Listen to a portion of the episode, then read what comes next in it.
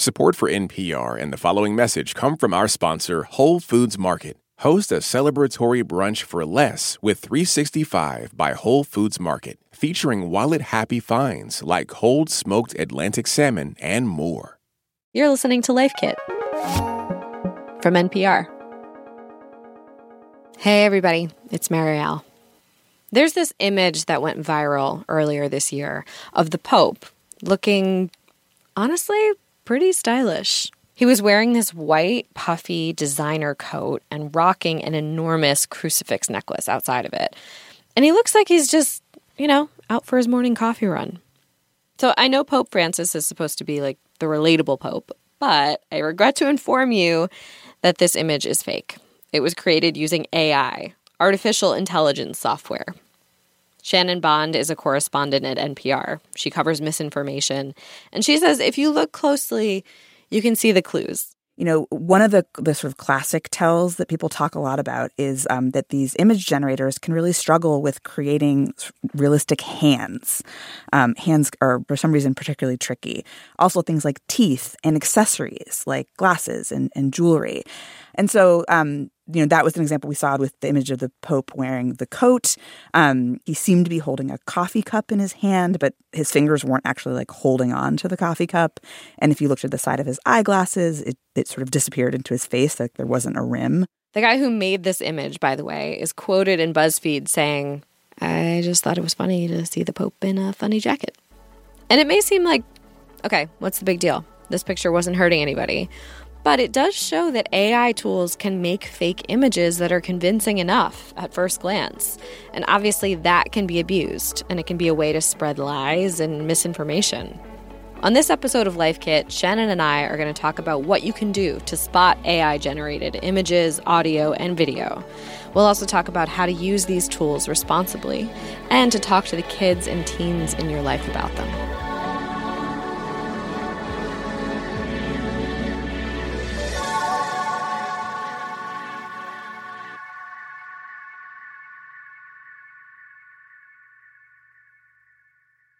This message comes from NPR sponsor Progressive Insurance, where drivers who save by switching save nearly $750 on average. Get your quote at progressive.com and see if you could save. Progressive Casualty Insurance Company and Affiliates. National average 12 month savings of $744 by new customers surveyed who saved with Progressive between June 2022 and May 2023. Potential savings will vary. Support for NPR and the following message come from our sponsor, Whole Foods Market. Host a celebratory brunch for less with 365 by Whole Foods Market, featuring wallet happy finds like cold smoked Atlantic salmon, mini quiches, organic everything bagels, and more. Plus, visit the floral department and jazz up your table with a beautiful bouquet of big, bright, sourced for good flowers. When the brunch has to be perfect and delicious, go to your local Whole Foods Market. This message comes from the Kresge Foundation. Established 100 years ago, the Kresge Foundation works to expand equity and opportunity in cities across America. A century of impact, a future of opportunity. More at kresge.org. So, one way AI can be abused is politically to make people think a politician or a government official said or did something they didn't. Recently, Shannon reported on a video posted by the presidential campaign for Florida Governor Ron DeSantis. It included images of former President Trump hugging Anthony Fauci. Those images were apparently fake, AI generated. This general topic came up at a recent Senate hearing with the company that makes the software programs ChatGPT and DALL-E. Senator Richard Blumenthal from Connecticut, he played a synthetic version of his voice. Um, and then when you heard it compared right to his real voice, you know, that sounded similar, but maybe not exact. We can we can take a listen. We have seen how algorithmic biases can perpetuate discrimination and prejudice, and how the lack of transparency can undermine public trust. This is not the future we want. If you were listening from home, you might have thought that voice was mine and the words from me. But in fact, that voice was not mine. The words were not mine. Yeah, wow. I could not tell the difference between those two. It doesn't seem obvious hearing them back to back. Yeah, I mean, I think I think it, it sounded like he might have just been playing a recording of himself, maybe, right? I mean, it can be pretty uncanny, and if you're if you're missing any sort of other context clues, um, it, it is really hard to tell this apart. And the people that I've been talking to about these questions about detecting AI and, and how to spot fakes, there's a real issue here, which is there's sort of an arms race, right? The the software is rapidly improving. So newer versions of some of these image generators are actually much better at making hands. Um, mm-hmm. and and as we've heard, you know, the voice technology is getting increasingly accurate and you know videos are also getting better and better and so there's a real danger in relying too heavily on these sort of these tells that, that might be disappearing. Are there any tools that you can use to help you figure out when something is AI? Like you could paste the photo, for instance, into some kind of software and it'll tell you? Yes, there is detector software, um, and it's it's can be accurate to a certain degree, but it, it, first of all, it won't catch everything. And again, the software is sort of constantly improving, and in some ways, it, will improve because of the things that can get caught by detectors, right? And so again, then it, then the software gets better, and it can't be caught by the detector, so the detector needs to get better. Um, and it, ends up, you know, I think that can be really difficult for people to sort of keep up. And I also think in some cases these sort of tools um, can be difficult for people who aren't really versed in digital forensics to to understand and use. And so you know there's there's this issue where you're we don't want to encourage people to be too skeptical in a way as well about about this content because that itself can backfire. Um, you know, if you're telling everybody that they need to be sort of doing a pixel by pixel analysis of every photo they see, I mean, first of all, I just don't think that's realistic. I mean, that's not the way we interact with the internet, right? It's not like what you're thinking when you're scrolling through Twitter or, or Instagram. There's also this idea that it, it could give bad actors the opportunity to discredit real images and video as fake, right? If, if there's this idea that you can say anything is fake, um, then then that's something that can actually be weaponized against us. And so we can't rely too much on these technological interventions. Yeah, I wonder if you can't rely on looking at tells or running photos or videos through some kind of detection tool, is there anything else you can do? I mean, it, it seems like context is important, right? Yeah, a lot of this comes back to sort of some real basics of, of media literacy, right? Um, or one of the researchers I spoke with, um, Irene Solaiman from from the AI company Hugging Face, she calls this people literacy, and it's the idea that right, you don't need like sophisticated technological analysis. You need to do things like think about context. You need to slow down. And this can sound like pretty dry, but it's actually really important advice, not just for thinking about AI generated content, but pretty much you know anything that you're encountering on the internet. I mean, I cover dis and misinformation. You know, these are the kinds of tools we talk a lot about, um, in just terms of helping people like navigate what they're seeing. Um, I mean, think about it. When when you see something that is really appealing to you online, like what is it doing? It's probably triggering your emotions. Right. How do you actually verify if something in a photo is true? If you're looking at it, let's say it triggers an emotional reaction, and then you want to see, did this really happen? So there's a method um, that's been developed by a research scientist named Mike Caulfield um, that's called the SIFT method. That's a, there's a pretty good framework for this. And, and SIFT stands for stop, investigate the source, find better coverage, and trace the original context. And so, like, one really basic thing is, you know, say it's something a public figure like the Pope. There's probably not going to be just one photo of this, right? There's probably going to be additional photos from multiple sources. You know, if this is a public event, um, you know, so that's just kind of one of the real basics. There is technology like Google reverse image search, where you can click on a photo and basically Google will look and see if it's appeared elsewhere on the internet. And Google has just recently announced some improvements to this reverse image search to actually make it a lot easier to see, you know, has a photo online appeared online before, um, you know, in what context. And you know that can be like this is again not just about AI generated photos. That can actually be really helpful about kind of any images that are shared with misleading or false context. You might have seen, you know, during hurricanes, sometimes people will share like there's this viral image of a shark swimming on a flooded highway. Yeah. Those things get shared over and over again. And that's kind of a good way to say, like, hey, wait, this is actually is not like this is a really old photo. Right. It might be a real photo that wasn't altered, but it says it's from a certain place and it actually is from a different place, different time. Exactly. So you know, that can be a really important step to do. Um, we were just talking about audio and just like how accurate that Blumenthal audio sounded. That is a real challenge, and we've seen already scammers have been using these kind of spoofed AI generated audio to call up people and impersonate their their relatives or a friend in distress, asking for money. You know, this has raised enough alarm that the Federal Trade Commission actually has put out a warning about this. And like that's really basic advice there. Like if you get that kind of call, like don't immediately, you know, open up your grab grab your credit card and give your credit card number, or you know, start sending something on Venmo. Um, call them back at a known number that you know is theirs to confirm, like, did you really call me, or you know, is this really you? There are some fakes that don't seem they don't seem malicious on the face of them. And so they've tricked me before.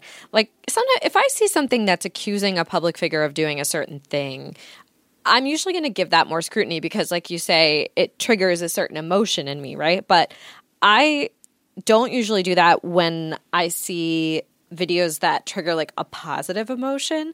I saw this thing that I sent to a friend the other day. It was like just a woman opening up I guess clams or oysters, like giant clams or oysters, and in some part of the world, and she found gold pearls inside. But I sent it to him. I just thought it was cool. And then he was like, that's definitely a fake. And I was super embarrassed. But also, I was like, why? Why would somebody fake this? I mean, I think we saw like so.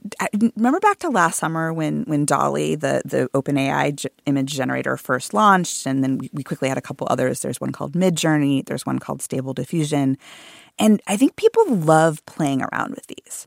Um, I mean, that's how we got this Pope photo. That was not meant to be some sort of like misleading, like, I don't know. There was, there was no sort of, you know, deep intention behind showing the Pope in a Balenciaga puffy coat. Uh, you know, the guy who made it apparently was just like, he was just playing around and he thought it would be funny. Yeah. And that's what's really cool about this technology. Like, you know, you can have a lot of fun. You can use it for satire. You can, you know, use it with your friends. I think the problem is um, that we, you know we haven't really grappled with is this stuff gets decontextualized, right? So it's one thing if you you know you're going to create that photo and post it and say, "Hey, I made this. Isn't it so cool what Midjourney can do right now? It can you know make this you know amazing image." But then that might get shared elsewhere without the context, without any kind of disclaimer that it was created by AI. And, you know, what do we do with that? And whose responsibility is it? This is something that has not been at all settled. Mm. We're just in this real kind of wild west right now where there aren't any norms around this. And actually, we're sort of, we're in the process of developing norms around this. Yeah. It will not be the, the, the last time we, you know, you fall for a, what looks like a really cool video, right? Yeah, and I imagine it could also be a way for an account, say on Instagram, to get a lot of followers if they have like cool nature content, even if a lot of it's fake, you know? Right yeah, there's good ways to monetize this. Um, you know, there's it's causing huge disturbances in the art world. The way this technology, especially the image technology, works is you know it's trained on actual images out in the world, and so you have artists who are very concerned that basically you know DALL-E can create a, a, a painting or a or a photograph in the style of a known artist, and what does that mean, um, you know, for their livelihoods? Uh, you can imagine there's all sorts of ways in which people can be using these things not again not maliciously but in ways that are really going to disrupt the way we think about you know creating and interacting with with content online. Right. What about the language based ai like ChatGPT which seems to be everywhere these days? Those chatbots can basically you can ask it a question and then it'll spit out an answer or it'll maybe do computer programming for you or write you a poem or whatever you ask it to do? Yeah, they, I mean they're they're incredibly these systems are incredibly good at producing you know all different kinds of text. You they can sound like a person wrote it. It can sound you know, they can imitate Shakespeare. Um, as you said, they can do computer programming. ChatGPT recently released uh, an iPhone app, um, and I was using it the other night. You know, I have a seven-year-old. He has 10 million questions about everything in the world, and we were using it to like ask questions and see what it came up with. And it, it is it is pretty striking how much it, it sounds very persuasive. Right? You can ask it a question and it'll give you an answer that does sound plausible. Um, but it's really important to understand just because it's they sound like realistic, that doesn't mean that they're true or accurate.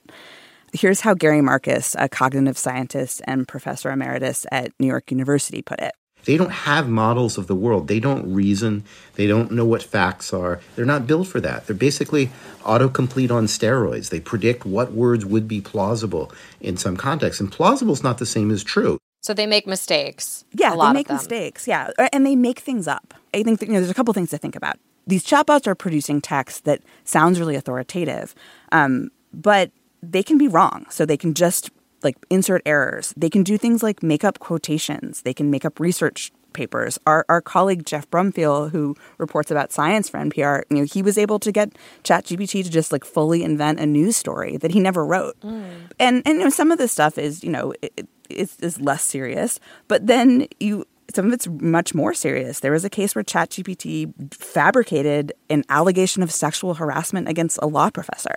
And so it, you know, again, even though they, they have this format that makes it really seem like you are talking A to a person and that B, that this person is giving you authoritative information, um, that is not always the case. And so it's really important to like double check anything that you hear from a chatbot, even if it comes with a link to a source. Like, does that source say what the chatbot is says it says? Right. So how should you, if you're going to use something like chatbot, like how should what what role would it play in your work or your life? I mean, I have found playing around with these things, you know, I, I think they can be really, I mean, first of all, just be really fun, right? They can be, it, it's, it's fun to see what they can do, how they answer a question. One of the questions my son, I was asking ChatGPT the other night when we were asking questions was, you know, why is Shaquille O'Neal so tall? He's like obsessed with basketball right now, right? And you know, it, it's the answer started off like pretty plausible. It was like, well, you know, these characteristics come from genetics. But then it kind of went in this weird direction where it said, and also he he became very famous playing basketball. So the reason that Shaquille O'Neal is tall is because of his genetics and also because he likes playing basketball. Oh, right. That doesn't make right. any sense. Right. Yeah. It doesn't make any sense. But I think that it was really instructive actually to say, like, oh, look, it got that wrong. And that was really obviously wrong. But if you are looking for information, you might not know that the thing is telling you is wrong. So I think, you know, some of the advice here is to just double check if it's, I mean, if you're actually getting like, concrete pieces of information from from a chatbot or some other kind of you know language producing software actually just check out the facts like does this seem true? Right. You know, one of the folks I've been talking to about using AI is a professor at the Wharton School the University of Pennsylvania named Ethan Mollick, and you know, he teaches uh, you know graduate students about entrepreneurship. And you know, he's really interesting. He is really embraced using AI in the classroom. Um, and you know he even requires his students to use AI as, as part of their work.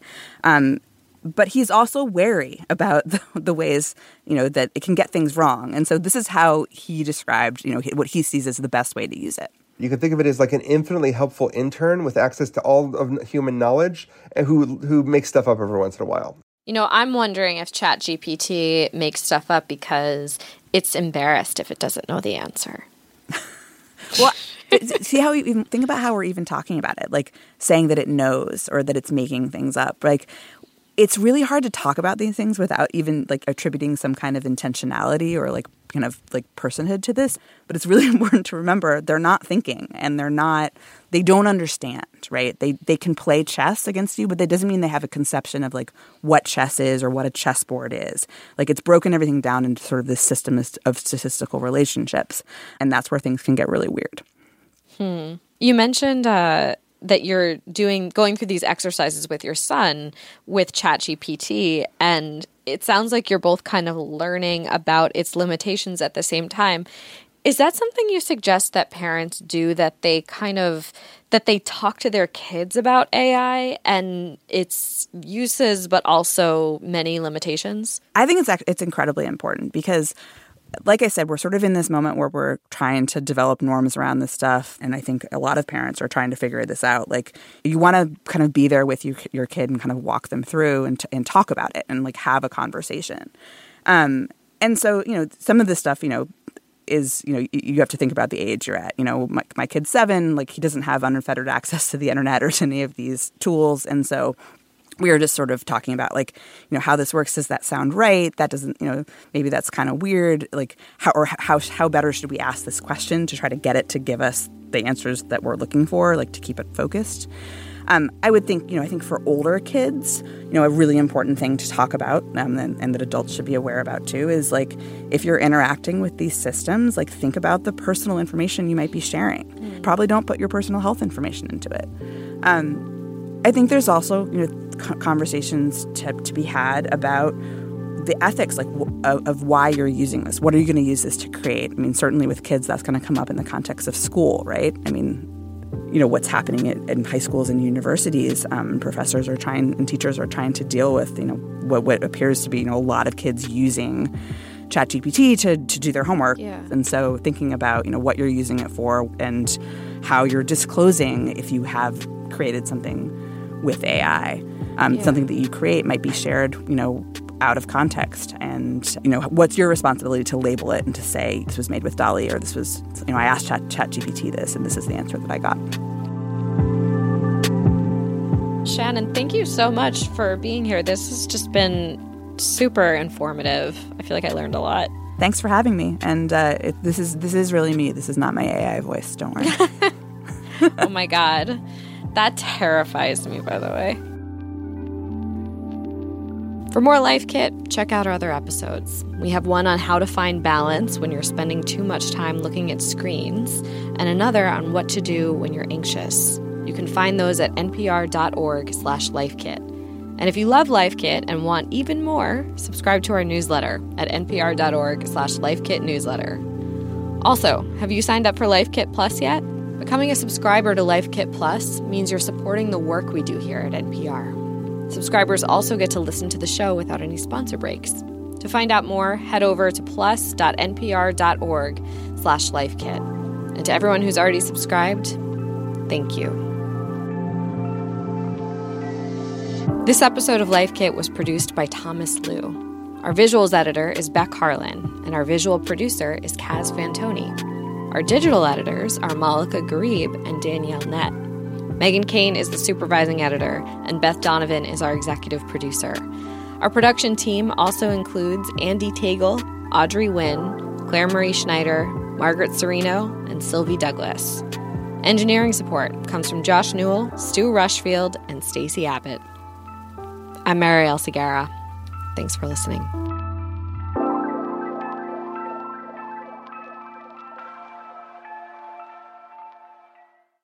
This message comes from NPR sponsor, the Schizophrenia and Psychosis Action Alliance, working to shatter barriers to treatment, survival, and recovery so that people with schizophrenia can thrive. They are one of the few advocacy organizations focused only on schizophrenia and psychosis, and as a result, have a deep understanding of this brain disease. They actively partner with like minded organizations to conduct research, improve access to resources, and empower individuals with schizophrenia and their families. More at wecanthrive.org. Support for NPR and the following message come from the American Cancer Society. Dr. Alpa Patel leads a team that researches cancer risk factors, and she shares how a new study aims to impact an underrepresented community.